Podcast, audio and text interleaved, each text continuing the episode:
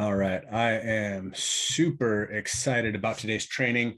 Um, it's one of those things that I've been listening to a lot on ambition, standards, things that you do in your life, like disciplines and habits, because uh, this is an area that I absolutely need to grow in.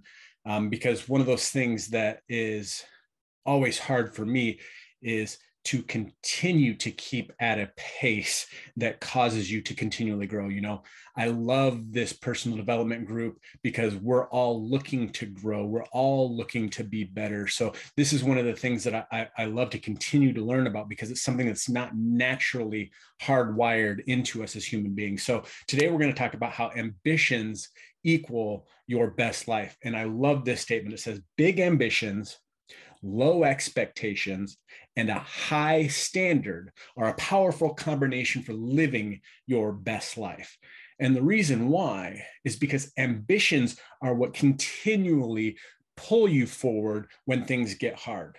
You know, kind of like how we talk about how your why will help you get through things. Ambition is also a driving force behind why you do the things that you do, what allows you to get through the hard times. It's one of those things where when you have something that's bigger outside of you, when you have a bigger goal of what's of more than what's just in it for you, it helps you and draws you towards a bigger purpose. And what we've found is that most people are lacking purpose and significance in their life. They're constantly looking for what their purpose is.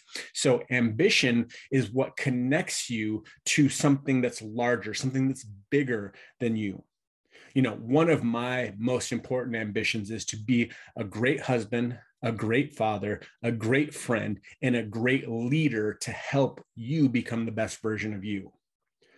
You know, another one that I have is uh, to leave people better than when I met them or found them. You know, if if that is your driving force of your interaction with people is to find the best in them and to leave them better than when you found them. You will do things like speaking life into them. You will encourage them. You will look for the best in them and help draw that out of them. That is how you, as a leader, become the person that people want to follow because you are always drawing them to a better version of themselves. You know, you can't have a meaningful life without a connection to something larger than yourself. I talk about it in this business all the time.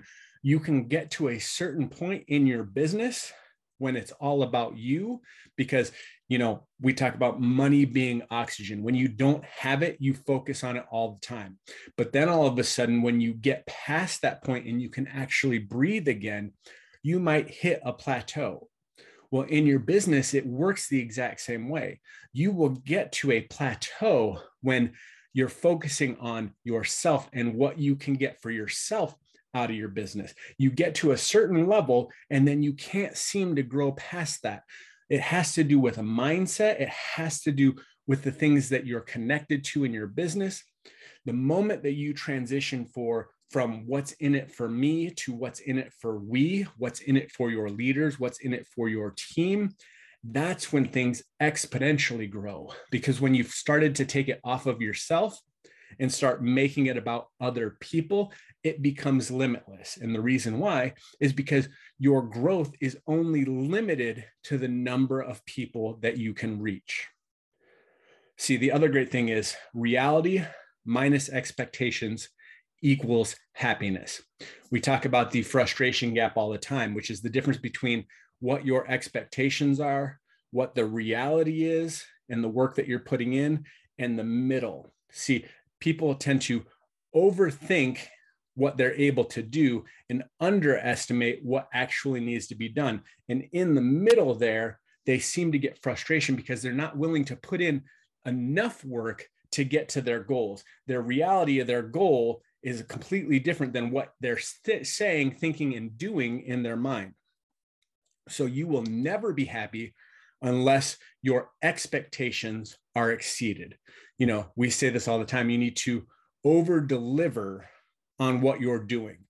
You know, people tend to do the opposite. They over promise and they under deliver. Well, we want you to under promise and over deliver because when you over deliver, you're exceeding expectations. And when you exceed expectations, that is where joy and happiness comes from the things in the work that you're doing. On the other side of that, entitlement is a recipe for a disastrous life. If you think the world owes you something, you're going to end up disappointed because the world doesn't owe you anything. And it shows you that time and time again. So to sit in a thought process of entitlement and things should happen to you because is the wrong way to look about it because of the fact that it's always going to under deliver on what you think and expect and are entitled for. So you need to sit around and do work versus sitting around waiting for something to happen to you. You know, because you can't sit around waiting for the world to come to you and hand you everything that you think you deserve.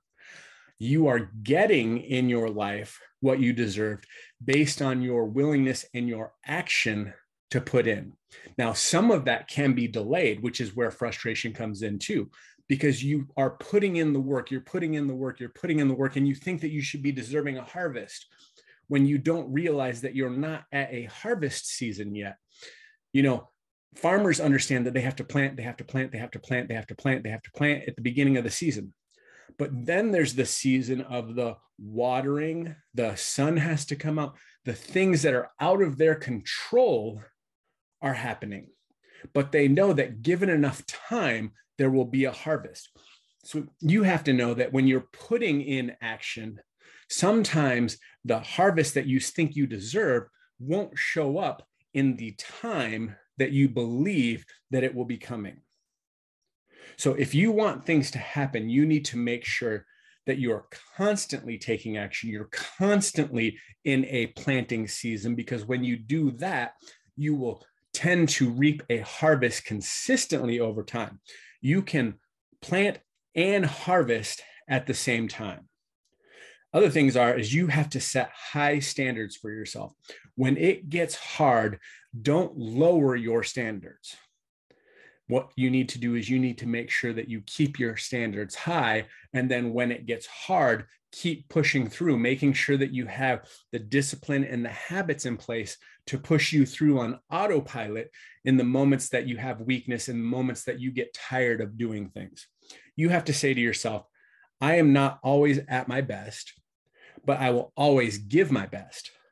I hold myself to a high standard. I don't always meet it, but I won't lower my standards when I feel that I need to make myself feel better about myself. See, here's why you will always fall back naturally to the lowest standards that you've set for yourself. It's human nature, it's unavoidable, it's the way that we're programmed. So, the way that you hack that is you set yourself up for success by keeping your standards high and raising the bar consistently so that you are only willing to accept a high lower standard for yourself.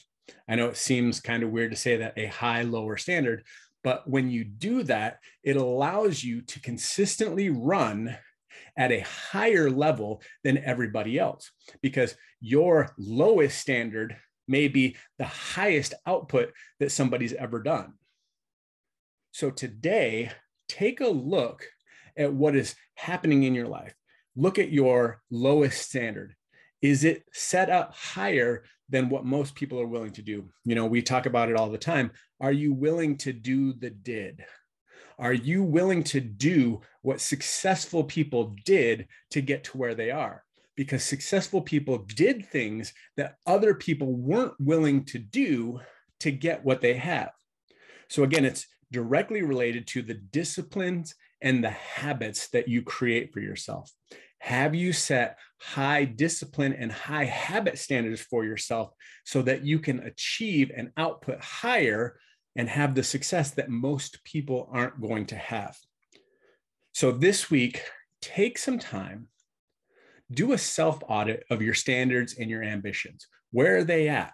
What are the things that you're looking for? What, what are the things that you're wanting to have in your life, the things that you're wanting to do and accomplish in your life, and see if there's a place where you maybe aren't having a standard set high enough to accomplish the things that you want to. You know, your standards need to be set and your ambitions need to be set and your action needs to be set at a specific level in order to achieve what it is that you're doing. So in your audit this week, see if they are lining up and matching up so that you can get to the things and the success that you want. Because if they're not matching up, you're going to be in that frustration gap. And that's the last thing that we want for you guys. So do your audit this week, set some higher standards, set some higher ambitions for your life, and watch how it changes and unfolds over the next six months. Guys, thanks for tuning in today. Go out and make it an awesome week. And I hope your day is as awesome as you are.